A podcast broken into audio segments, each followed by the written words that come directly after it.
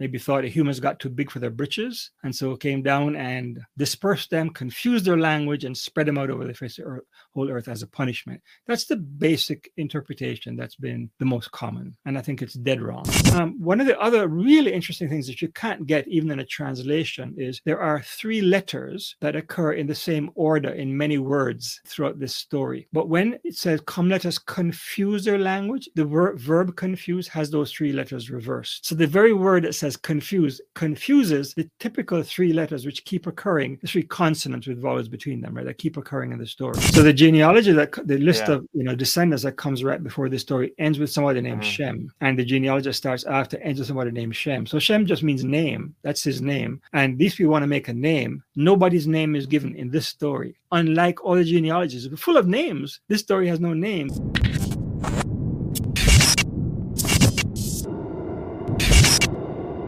Hey everyone, this is what your pastor didn't tell you. Today I'm talking with Richard Middleton on the Tower of Babel, what it really means, and how we've kind of confused the text there. Uh, so, Richard, how are you doing today? Uh, and can you give us a little bit about your background as, as well as what you're up to these days? Sure, I'm doing real well today. Thank you. Um, so I, I'm a Jamaican. Grew up in Kingston, Jamaica. Did an undergraduate theology degree there, Jamaica Theological Seminary. Moved to Canada. Did a MA in philosophy, with a master's thesis on religious language in Thomas Aquinas and Paul Tillich. Then um, did biblical studies in a number of different places and went on to do a PhD. And my dissertation was on being created in God's image in Genesis 1. Um, right now, what I'm working on is a book on First Samuel chapters 1 through 16, the power dynamics between the prophet Samuel, the first king Saul, and God, who are none of whom are on the same page in my reading. I'm looking at the dynamics of that, what we can learn about character, about power, about agency, and the ethics of leadership from that. That's the book I'm working on right now. It's called Portrait of a Disgruntled Prophet. You said you talked about uh, you went to the uh, somewhere in Jamaica, school in Jamaica, um, but you've also written some books or done some stuff on the topic of the Tower of Babel. Is that right? What I've done is uh, there's a subsection of my book on the image of God in Genesis 1 that looks at um, the whole of Genesis 1 through 11. And so I have a little piece on the Tower of Babel in that chapter. Gotcha. It's And not a whole be a book. lot of fun. Yeah, it's not a whole Okay. book. Yeah. Right.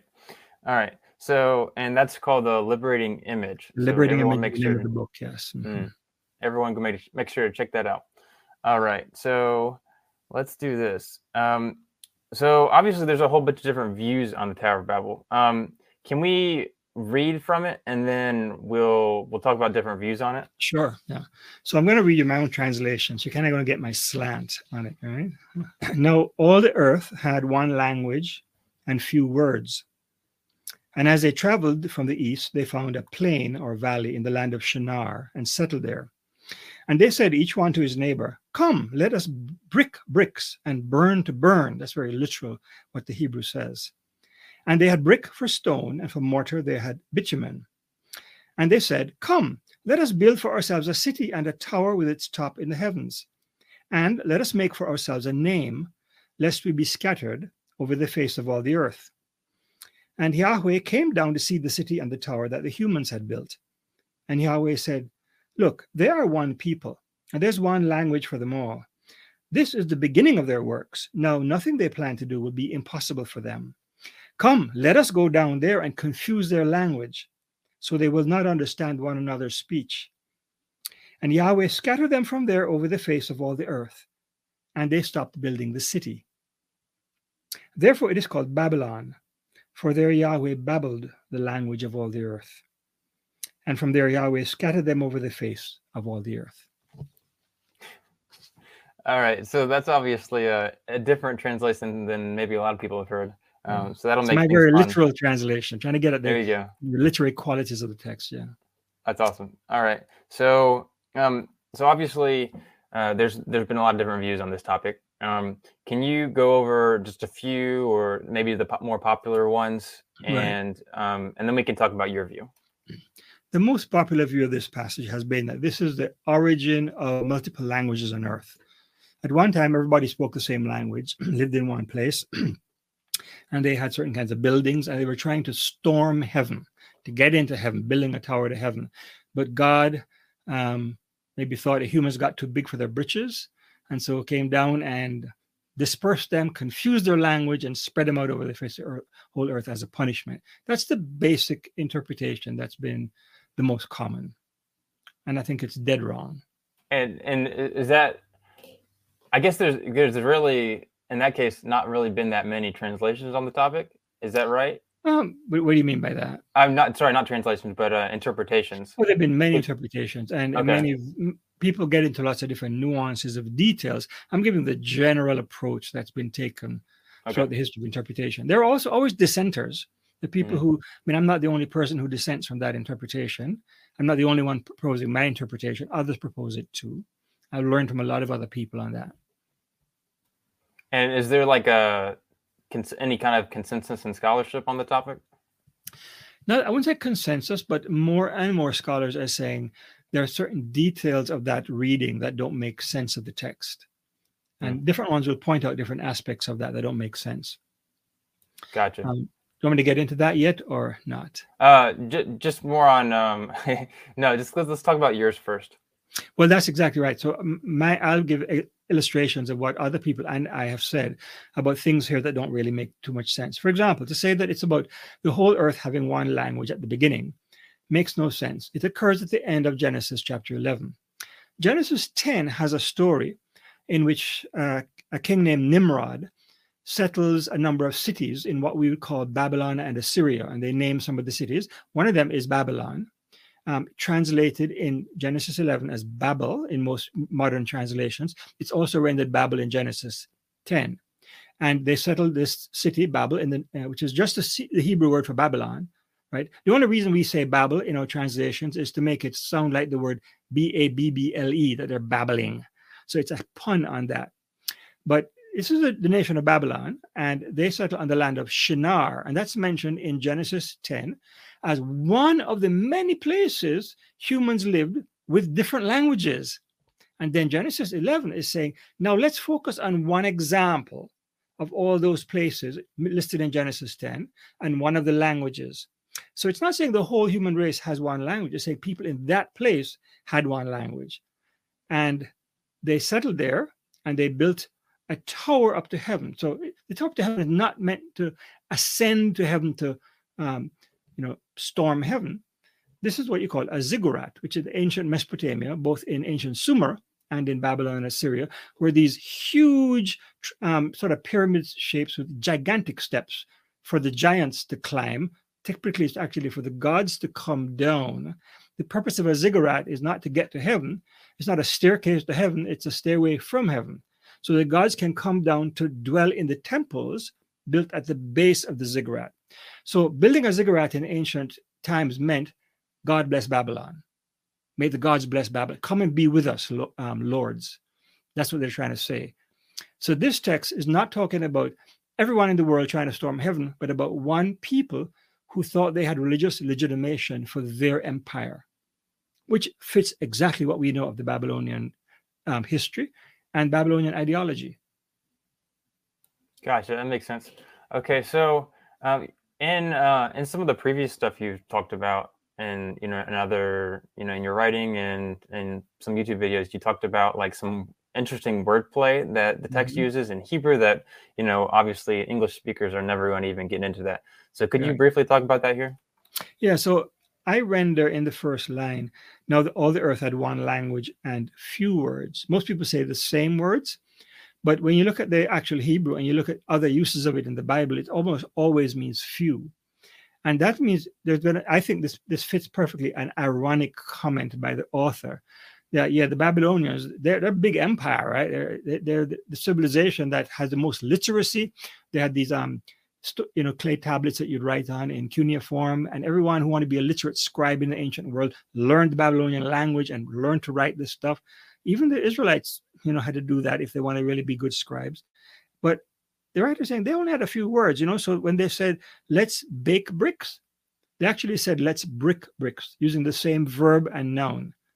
And when they said let's burn them thoroughly in most modern translations they said let's burn them to burn them so the example, they have few words, and they- they're mocking the Babylonians for that. Um, one of the other really interesting things that you can't get even in a translation is that um, there are three letters that occur in the same order in many words um, throughout this story. But when it says, Come, let us confuse their language, the ver- verb confuse has those three letters reversed. So the very word that says confuse confuses the typical three letters which keep occurring, the three consonants with vowels between them, right, that keep occurring in the story. So it's a beautiful piece of literature that's making ironic comments about the Babylonians. That's so fascinating. Okay, so um, so you talked about the the wordplay. What about as far as like when this text was written, the author? Mm-hmm. Like, do you have any thoughts on that one? Nobody actually knows when any Old Testament text was written, and if anybody tells you they know, they're talking through their shirt. They don't know what they're saying. Um, there is a really good biblical scholar, retired now, living in England. He's a Brit, but he was teaching at Fuller Seminary, named John Goldingay. Wrote a three-volume commentary on the Psalms. It's the best commentary I know of, and at the introduction to every psalm, he says, Now, when was this psalm written? And he surveys the commentaries. And usually there's about a thousand years difference in all the different proposals that people give. He says, Therefore, the point is, we really don't know. And it doesn't matter. and for most of the Bible, the Old Testament anyway, so far back, we don't know when it was written, which doesn't really matter to me. I take it as inspired by God, written by different authors responding to different contexts.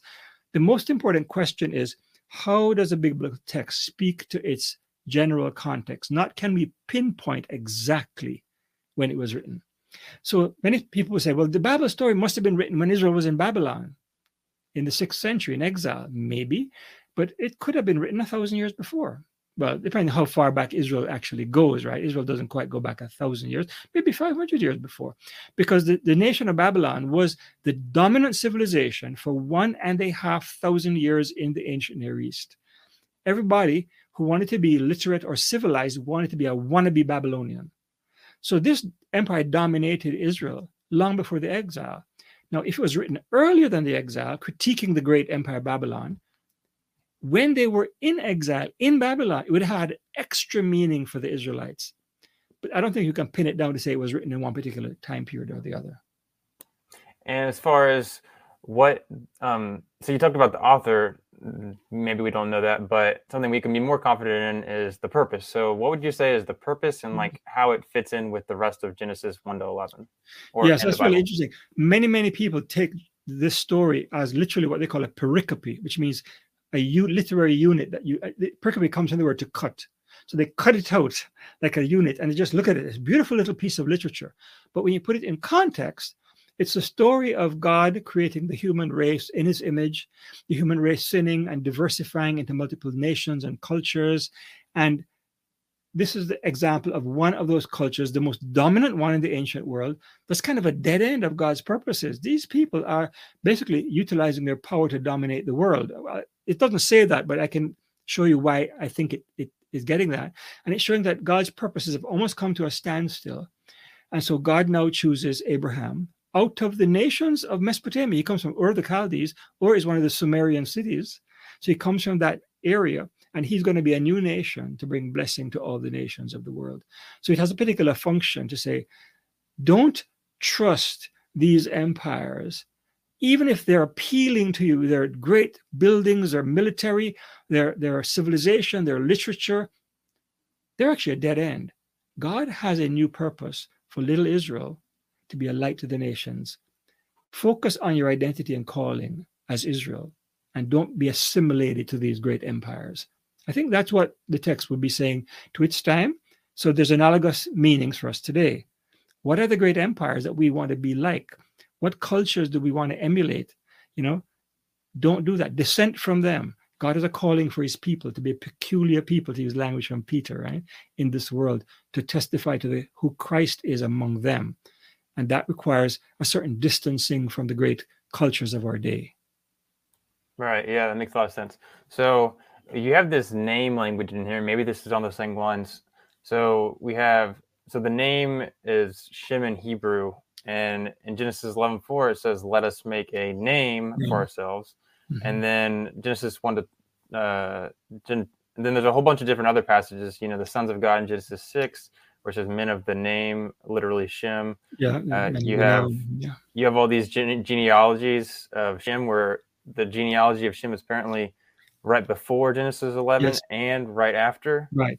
So the genealogy that the list yeah. of you know descendants that comes right before the story ends with somebody named mm-hmm. Shem, and the genealogy starts after ends with somebody named Shem. So Shem just means name. That's his name. And these people want to make a name. Nobody's name is given in this story. Unlike all the genealogies, full of names, this story has no name. So again, it's a concept. God is working through history, bringing about a people who will testify to His name, who will bear His name. But these people, they don't even, they're not even named. They're nameless. In fact, the only name mentioned here is the name Babylon, and a pun is made on the name Babylon that it's confusion or chaos. And that is actually the least interesting pun in the whole story, but it's the most obvious one in English. They're called Babel because their God babbled the, the, the, you know, the language of the, the whole world. So even the whole world is a bit of a pun because all the earth, it says, had one language. God scattered all the earth over the face of all the earth. Okay, how does that work? Because all the earth is used in certain verses to mean the geographical world but all the earth is used twice to mean the Babylonians, who thought they were the epitome of humanity. They were all the earth. In the creation story of Babylon, called Enuma Elish, the gods only create the Babylonians. They are all the earth. So this is making fun of that also. the people who thought they were the cat's pajamas, they were the essence of humanity, are just one nation among many, and now they're scattered among all the others. And Babylon no longer exists as a nation. Wait, so if Eh, that's an interesting idea. So if the Enuma Elish is describing only the Babylonians being created, what do you think they would have said about everyone else that was created? They were subhuman. Huh. In fact, the most creation stories in the history of the world are only about the creation of the people who wrote the story. And what that does is it justifies your people to be the central people in the world. When you encounter another people, who are they? They're not us, they're not. I mean, let's face it. You know, we like to romanticize Native peoples in America, but in some of the Native peoples, the you know the tribes were very violent and they were they were killing each other in wars and so on. And I know that in a number of um, myths of origins of Native peoples, the people who get created are simply their tribe. They're the people. So when they encounter another tribe, who are they? They're not the people. They're like an alien. They're an other and they can be therefore dehumanized and, and, and fought against and destroyed, or even maybe enslaved. And that's typical of the whole world. That's not just uh, Babylon, not just native peoples in America. Israel says God doesn't create Israel, God creates the human race. God creates Israel as a subplot in the human story to bring blessing to the rest of the humans, not to dominate them as the essential humans. That's a fundamentally uh, radical ethical move you find in the Bible. Yeah, it's very fascinating. So you you've talked about like all this different wordplay and language that's been used. Um, this is going to be a lot of a lot more different than than other people have, um, I guess, looked at the text because you know you don't see that in, in most most people don't see that in typical English translation. Mm-hmm, um, mm-hmm. So what does that say about I guess the genre and how we should read the text like obviously mm. it doesn't seem like it, that we can call this some like straightforward journalistic account no no uh, really i mean there's nothing in the bible that's straightforward journalistic account even things that are historical there are they're framed in a certain way to make certain theological points and so forth. You know the, why do you have four different gospels? Framing the story a bit differently. Even in the synoptic gospels matthew mark and luke they're framed differently. And then there's john you know what was he smoking when he wrote that you know? They're, they're, but it's about the same story. So when you get to genesis 1 to 11 you get what we call prehistory or primeval history. It's more even legendary in its style it's not like the, the details of a character and their narration like you get even with the abraham story so you think about the, the this story genesis 11 1 through 9 the bible story right i take it to be a summary telescoping of the entire history of Mesopotamia into one story. The whole history of Mesopotamia is these people trying to unify themselves into one empire and get divine legitimation for their empire, the god Marduk, particularly the high god, but he had 50 names and he assimilated all the other deities to himself. And they wanted to dominate the world culturally and militarily. This is a story that deconstructs that entire history. It's very strange. Abraham comes from Ur of the Chaldees.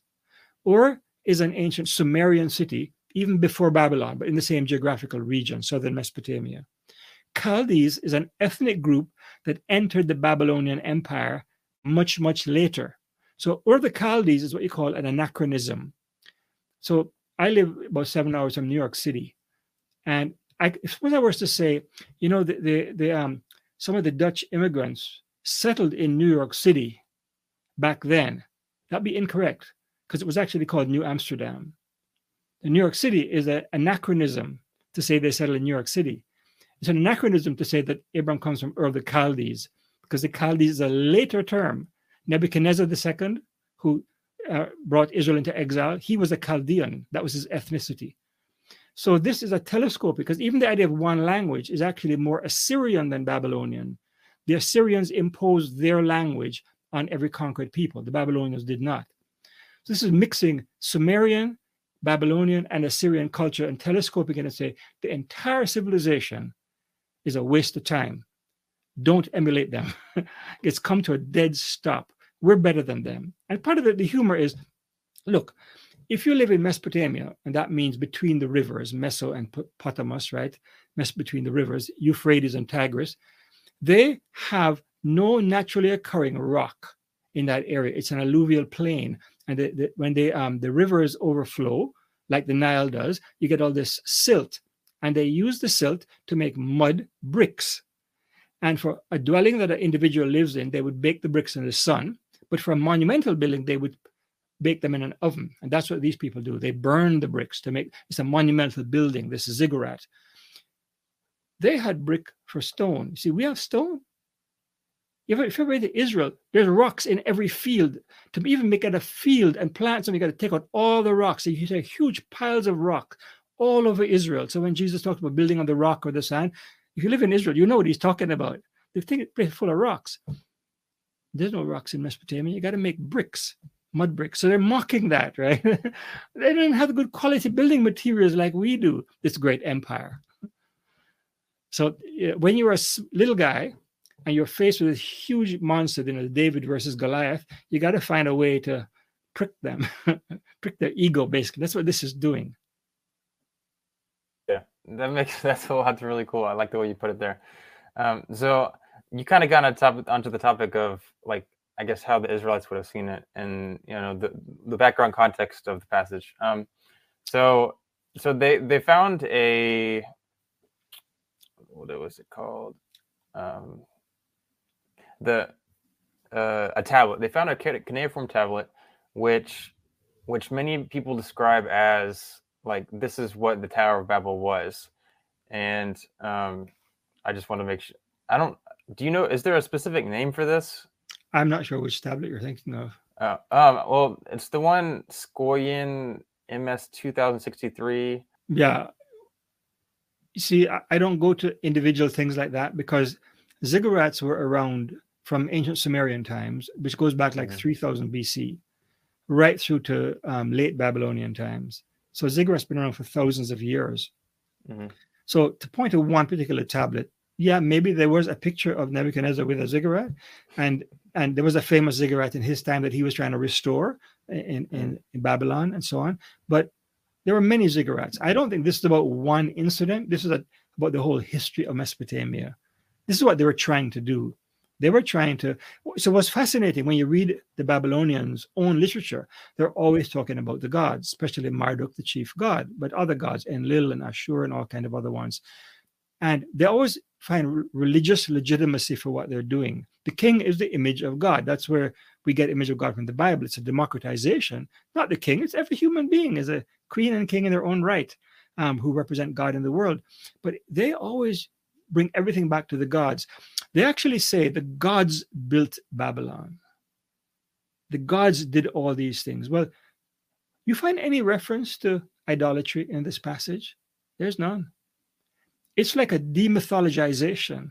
Humans said, Come, let us do this. The gods never told them to build it. The gods didn't build it. We're going to build it. Let us make a name for ourselves. It's not glorifying Marduk's name, contrary to Enuma Elish. It's glorifying their own name.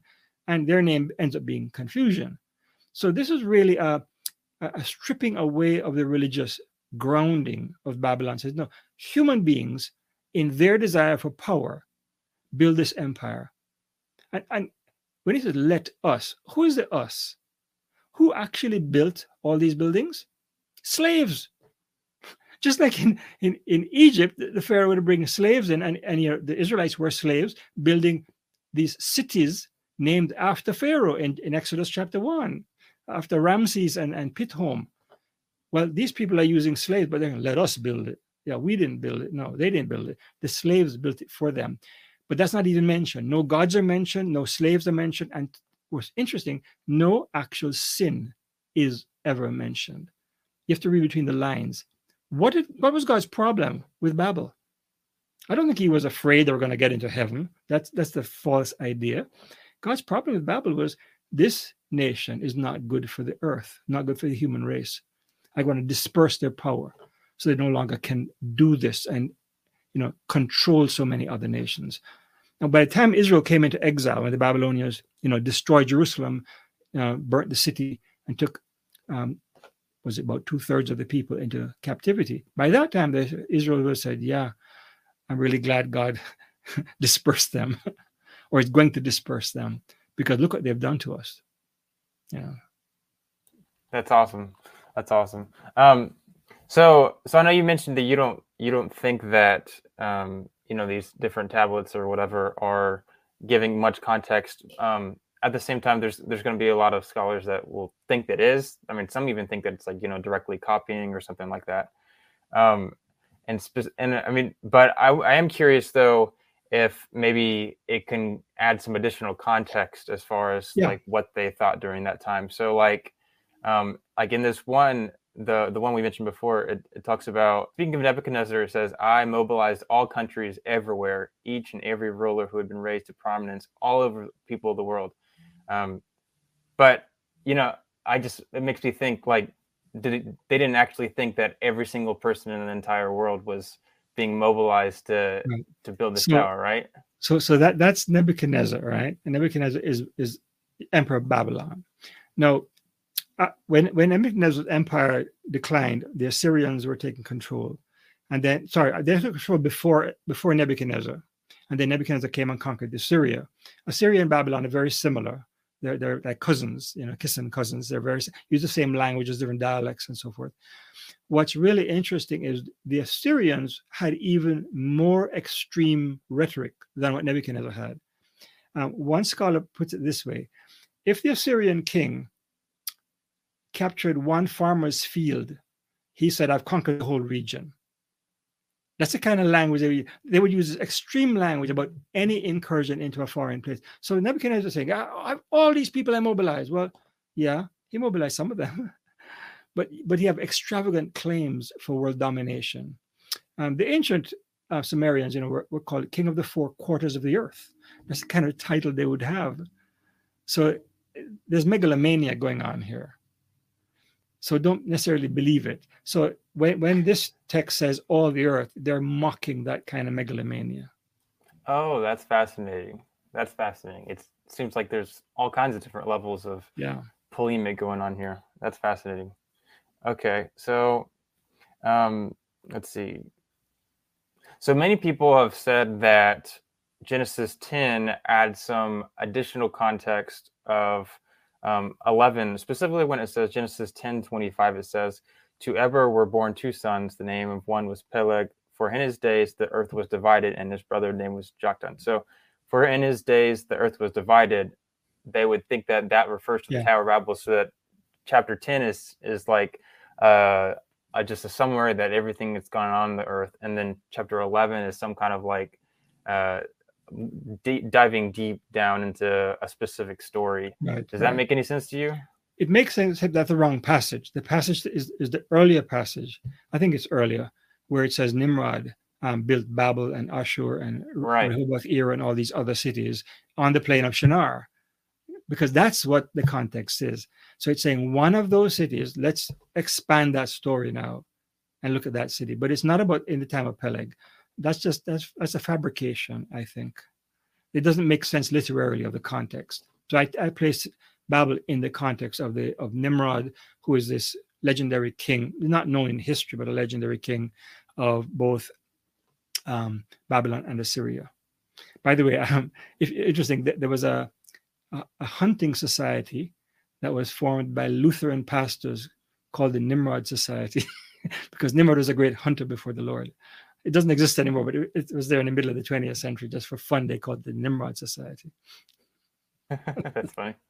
So, so are you saying that Genesis 10 25, that is not true? Or are you saying it's about completely? it's not, not referring different? to the same thing? I don't think it's referring to the same thing at all. Interesting. Yeah. So do you know? It's, do you not, any, it's, not the same word for divided anyway. It's a different word. Peleg is related to that word. That's a word play there. Yeah. Mm, interesting. Fascinating. So who would the land? Who would the divided? Who would the earth be divided then? Like how would you'd it be divided? To, you'd have to read literally in that context to see what they're talking about. And there's a whole uh, lot in the Table of the Nations, Genesis 10, that's complicated and difficult. And I don't pronounce on complicated texts unless I di- dive deep into them. I haven't dived deep into that, so I, I wouldn't want to suggest what it might mean yet. I don't know. It's, I don't think it's hmm. actually significant for the entire story. That's why I haven't spent much time on it. Whereas, yeah, whereas Babel is much more important, and that's located in a different place in Genesis 10 than the Peleg stuff.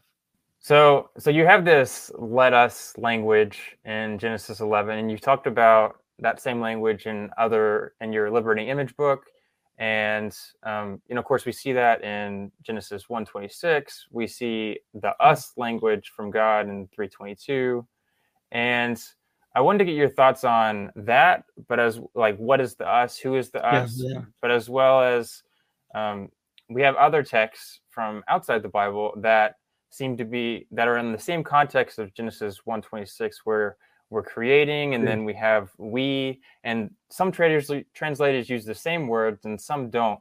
So mm-hmm. um, first I want to read it and then maybe you can give some input as far as um, what do you think this is referring to.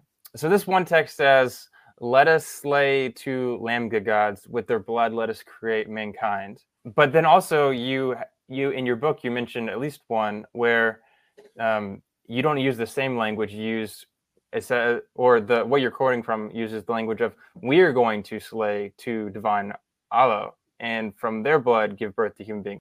And then the other text says, Let us create a clay figure on which to impose the labor from weariness. Let us give them rest forever. And as I said, they're both in the context of a divine council. And then they're also, you know, creation. So it seems like there's different language. So maybe you can talk about like the whole let us language yeah. is that just like different translations going on and as far as like how does this uh, play any effect on how we yeah. read the bible yeah. and referring to the us language that's a great question so clearly the text you're speaking of these mythologies of creation of humans it's a divine council it's a group of deities and a couple of them or maybe more than a couple are going to um, actually do the creating but the whole council decides that the creation of humans is required for some reason. Now, Hebrew is a Semitic language, and this, these texts are written in, I think, Akkadian, the, the, language of Babylon and Assyria. Though one of them might have been Sumerian, I'm not sure, and that's not a Semitic language, that's different. But in Akkadian, uh, if it's similar to Hebrew, if you if you state we are going to do something, that's called the indicative mood in, in English. It's a statement of fact if I use um, if I use this statement, let's let's go get a burger. That doesn't say we are going to get a burger. It's it's encouraging us to do something, and there is a particular formulation in Hebrew called the cohortative, which means it's about intention or desire and not a statement of fact. It could be that the the Akkadian uses the same thing. I'm not an expert in Akkadian, so it's saying let's do this. But whether it says let's do this or just we are going to do this, either one, the point is there's a group of deities responsible for creation. I mean, the Bible is monotheistic. The, the whole Bible is not itself monotheistic. It, it tends toward that. Um, there are parts of the Old Testament that suggest there are other gods. Don't ever worship them. Only worship the Lord. That's called henotheism, right? But Israel came to monotheism later. And I think that Genesis 1 is a monotheistic text. Now it says, God says, let us make humans in our image. And then when humans sin, God said, "No, the human has become like one of us. You know, let's kick them out of the, of the garden. And then you have Isaiah chapter 6, where Isaiah sees the Lord seated on a throne in heaven, and the train of his robe fills the Jerusalem temple. And he hears a voice coming from the throne saying, Who shall I send, and who will go for us? Now, there are at that point seraphim, angelic beings around God. And you have the variation between the singular and the plural because God has like a divine council, but it's not deities of the same level as God. They're angelic beings, and God speaks often on their behalf. There's even a text in Kings where the same thing happens. God said, "Who you know? Who are we going to send? Let's send an evil spirit to go deceive one of the kings, so he'll mess up because he's a disobedient king." So this kind of language of "let us," anytime it's used in the Bible, it's referring to God seated in heaven in the divine throne room with his angelic attendants around him who are emissaries that he will send to do things. So when it says, let us make humans in our image, it's saying, God is saying, let's together do this. What's interesting, it then says God created them in his image. So the, the angels are included in the let us, but they don't actually do anything. But I think it, it and Jewish theology says this that humans and angels have a similarity in that they are both like God in that they're given rule in the world. They're God's emissaries to carry out his will.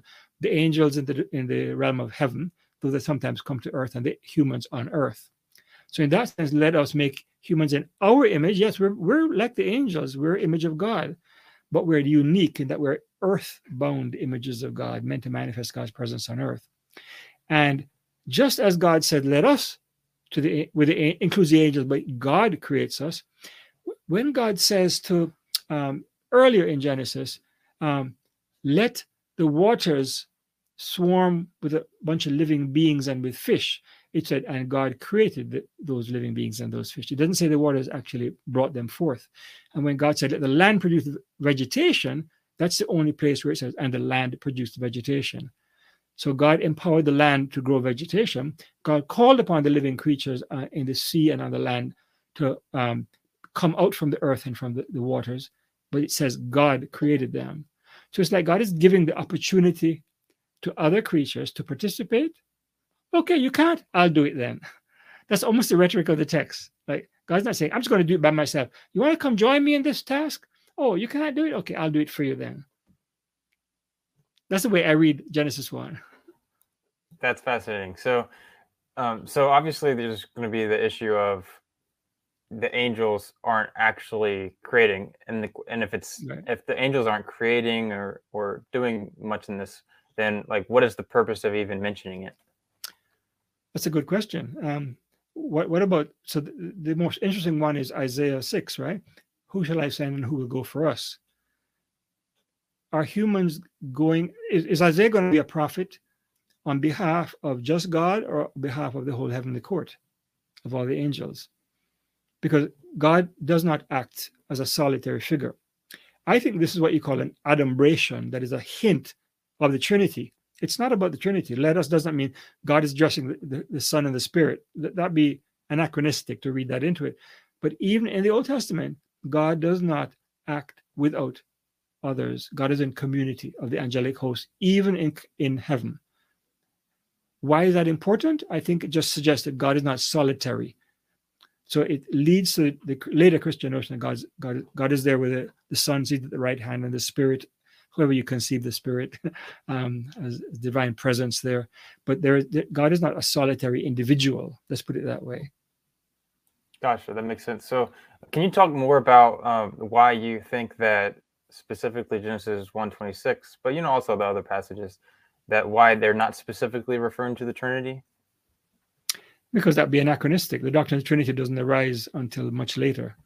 Um, the way we articulate the Trinity, and I'm a Trinitarian, I believe that, the way we articulate the Trinity in the Apostles' Creed is a narrative. I believe in God, the maker of heaven and earth. I believe in Jesus Christ, his only son. I believe in the Holy Spirit. And then there's stuff added onto that. But it's a narrative orientation to the Trinity.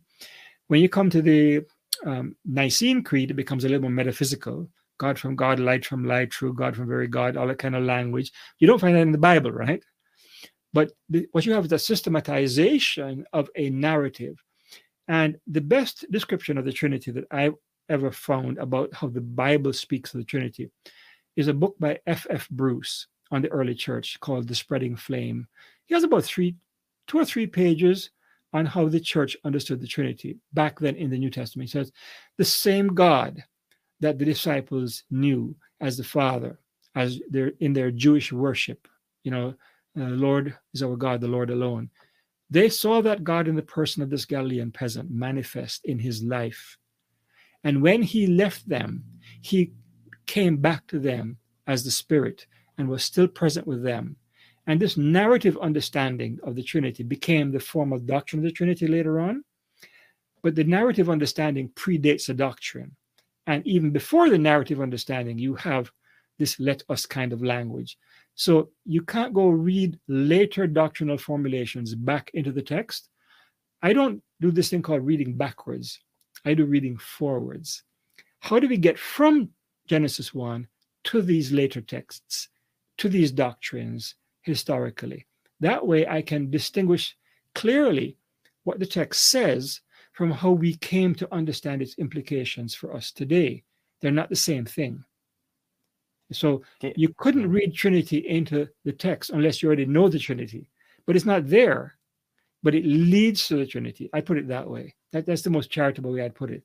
So um, in biblical interpretation, there is this tradition that says we only understood these Old Testament texts when Jesus came. No, no, no, no. It's the other way around. We understood them. Then when Jesus came, we said, hey, they're fulfilled in Jesus. So we're reading forwards so Jesus himself takes on much more richness and depth when you read him in the context of the whole Old Testament. It's not that the Old Testament changes its meaning now that we have Jesus. It means exactly what it meant, but it's the context for our reading of Jesus. And that forward movement of the history of redemption makes a whole lot of sense to me.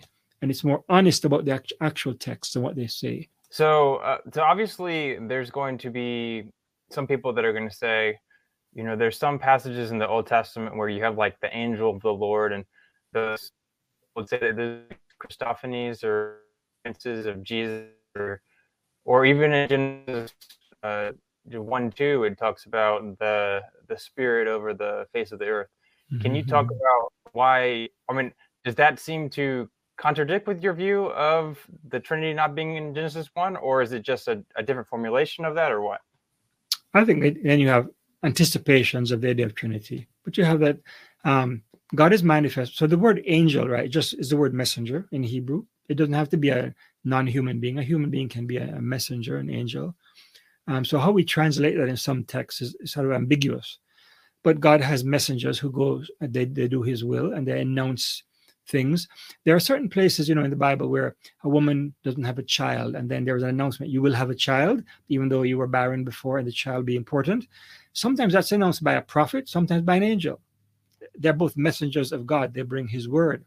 And so sometimes you have the angel of the Lord, and is that some unique angel, some unique messenger or manifestation of God, like the, the head archangel? There's speculation, but we, we don't know. It doesn't tell us that, right? So God comes in some angelic form to, to manifest himself among his people. Um, you know, traditionally people say, well, that's the the logos, Jesus in pre-incarnate form. I don't I don't buy that because I don't think that the meaning of a text can be determined by a later doctrine.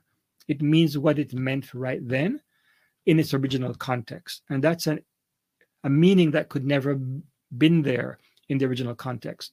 So I can say that the manifestation of God's presence in his spirit, Ruach, at the beginning of creation, in the angel of the Lord, in when he built the tabernacle was built by Moses, and the spirit and presence of God and his glory filled the tabernacle. That angel, that spirit, that glory was present in Jesus. That's what the New Testament says. We saw his glory, and it's like the, like the glory that was in the tabernacle that manifested him. So I want to read forwards and not read later stuff back into it. So I think there's they're, they're all connected ideas. How is God manifest and present in the world? But there are lots of different ways the Bible conceives it because different authors use different ideas. Some authors use angel of the Lord language, some don't use that. Some use the glory of the Lord, kavod, which is like a tangible presence and brightness, and people cower. And in, in, in book of Genesis, God appears as a man, an ish. Three men came. It turned out two were angels, one was God himself. but they all just look like human beings. So God can be manifest in lots of different ways. And, you know, there's a long tradition. There's those three angels, really Father, Son, and Holy Spirit. Yeah, uh, I don't buy that. but there's an Eastern Orthodox icon that's painted of those three angels visiting Abraham as the Father, Son, and Spirit. You could say they're anticipations of that, but they don't refer to that, in my opinion. Yeah, so it seems like what you're doing is you're taking how the original writer of Genesis or any of these other texts would have seen it, and you're saying it couldn't have been something in the future because they didn't that hadn't been formulated yet. So maybe it might have referred to him, but but we have to read the text and how the ancient Israelite would have read it. Is that a good way to put it? Yes, and we have to read a trajectory of interpret. Things move on throughout the Bible, they get interpreted over and over, and new interpretations arise until we get to New Testament times. You know, by the time we get to New Testament times, the notion that um, one of the really important points that most Christians don't know about the, the, the Bible, they don't read the Bible carefully like Jews do. Well, I know a lot of Jews, they say, no, that we don't read the Bible carefully either. We read the Midrash, the, the later commentaries, just like we have a Christian Midrash, that's our popular interpretations.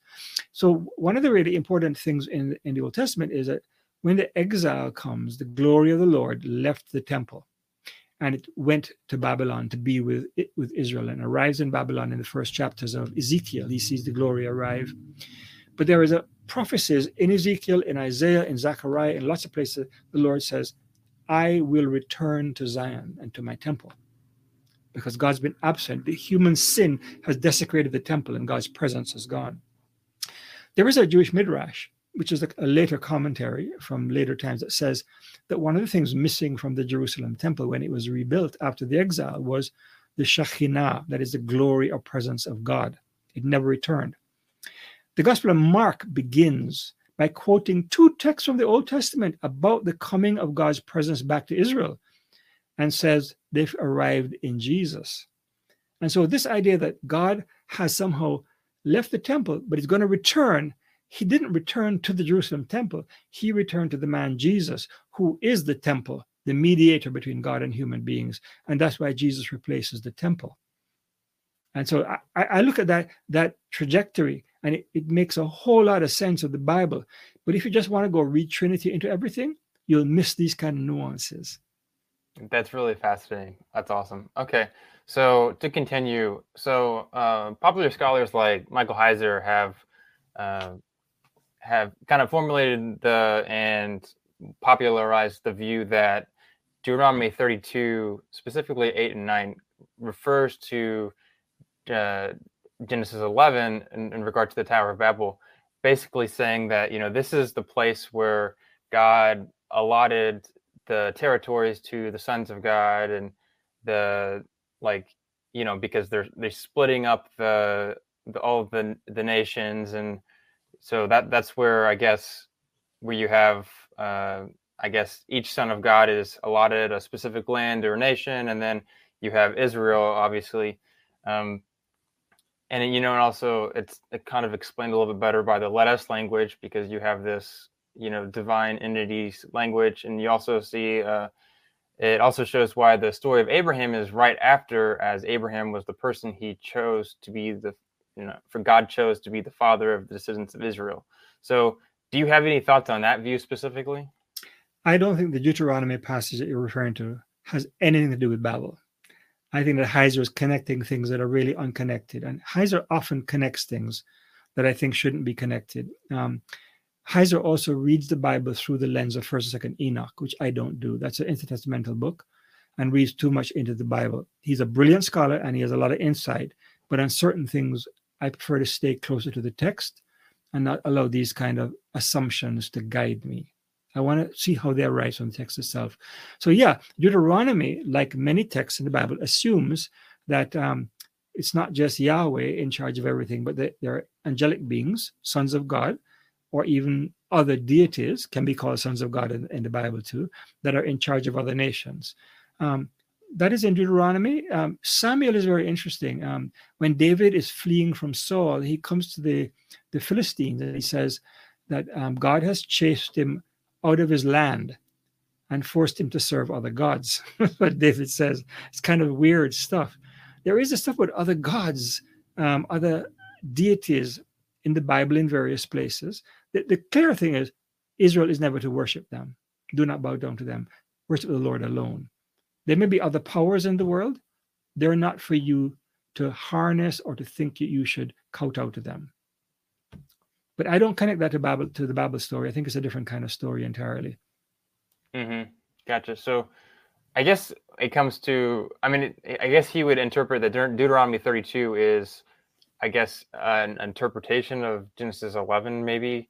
Or... I don't think it's related to Genesis 11 at all, yeah. personally. I mean, um, I think. So, I, I mean, mm-hmm. if I was to make a guess, I'd hazard a guess that Genesis 11 is later than Deuteronomy. So that interesting. But but that's just a guess. I don't know for sure.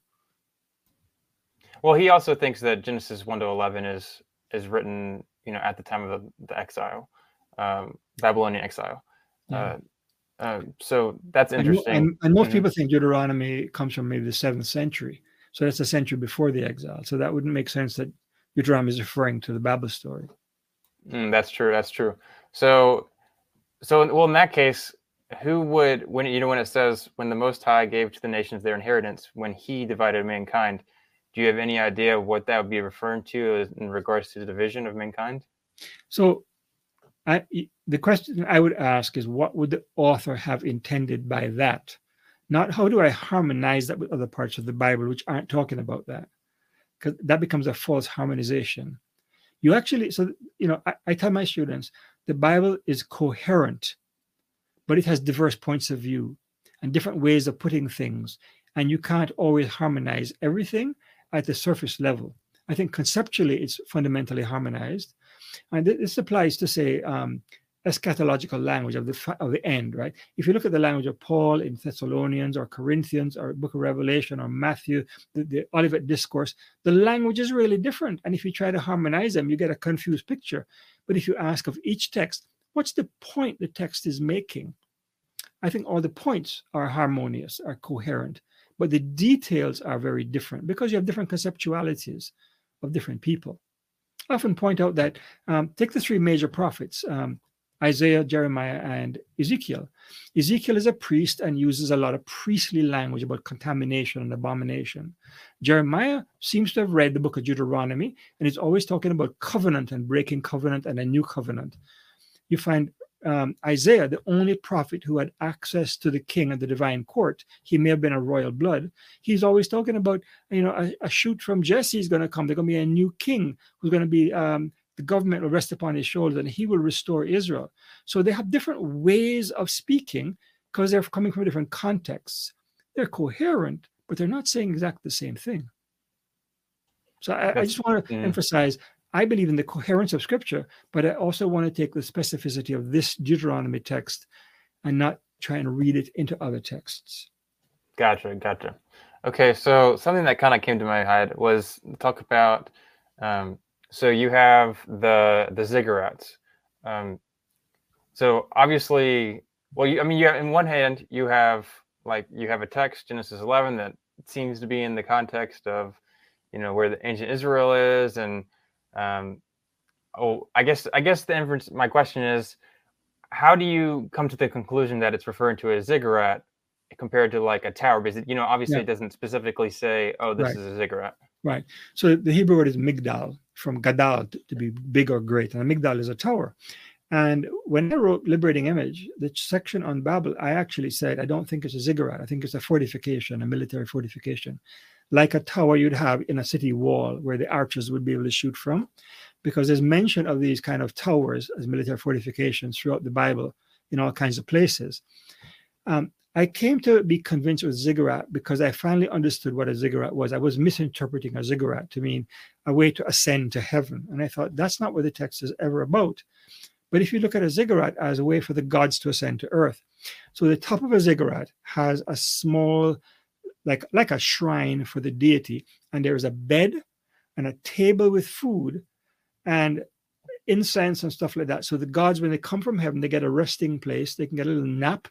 Then they come down the ziggurat and there's a temple at the base of the ziggurat. And then they they come into their divine image in the temple. That's the function of a ziggurat.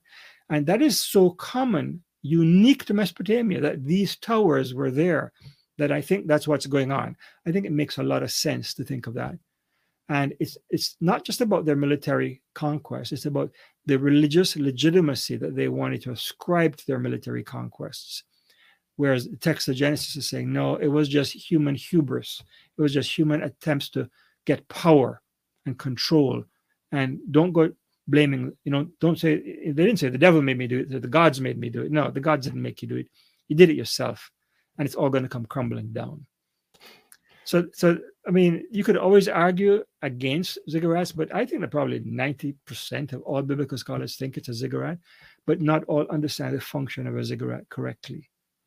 Gotcha. And of course, you've been in, in that other side, so that's interesting to hear that. Yeah, yeah. I changed my mind once I fully understood what it was about. Yeah.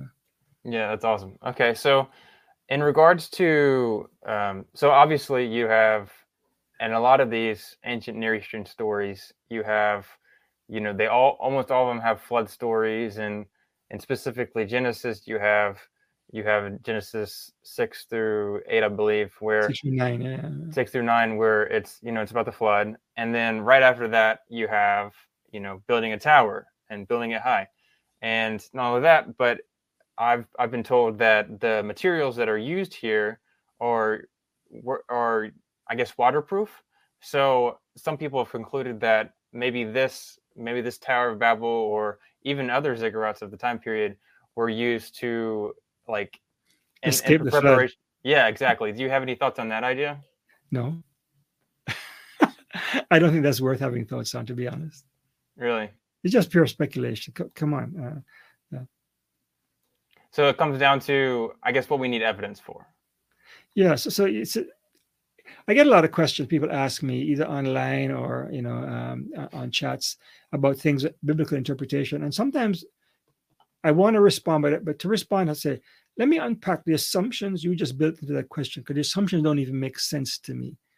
So, the ancient Near East, they had multiple floods. There are lots of floods mentioned in the ancient Near East. So there was, and the, the flood stories uh, um, of ancient Sumer and Babylon, right? go back way, way, way before the Bible, a long time before. They're old things. They're they're not about one flood. They're the memory of many floods. The point is not whether it's a historical reference to a particular flood. The point is what's the theology being communicated? And let's take Atrahasis, Atrahasis epic, which is creation to flood in ancient Mesopotamia. The Atrahasis epic is about the fact that the gods, once they created human beings and humans started to multiply, they made so much noise the gods couldn't sleep in heaven. Their sleep was disturbed. So the God said, let's wipe out the human race or at least thin them out. So they send a plague. And then one of the gods, Enki, who's a god who likes humans, comes down and says, hey, if you want to stop the plague, go to the temple of the god who started it over there and give him lots of sacrifices. And he would say, okay, you satisfied me. I'll stop the plague. And then the god said, all right, let's try something else. I send a drought. And they send the drought. Said, if you want to stop the drought, because everybody's dying, right? Go to the temple of the god who's in charge of the drought and offer him sacrifices and he will stop the drought. So they do that, then the God say, All right, Enki, we're going to send a flood now. You're not allowed to tell anybody about it. He said, Okay, I promise I won't. You know, cross my heart, I hope to die. And he goes down and stands beside the boat shed of a man named Atrahasis. It means very wise. And he says, I'm talking to the boat shed. I'm not talking to any person, so I'm not disobeying the gods. I'm talking to the boat shed. If you're smart, you will stock a boat with a lot of food and get it, get in there because a flood is coming. And Atrahasis gets in there. Now, when the flood story is over in the Atrahasis epic, the well, first of all, the gods um, they were starving because they had no sacrifices, right? And Atrahasis, after the flood subsides, he offers a sacrifice of some of the animals he kept on his boat and the sweet, savory smell went up to the gods, and they said, Oh, thank you.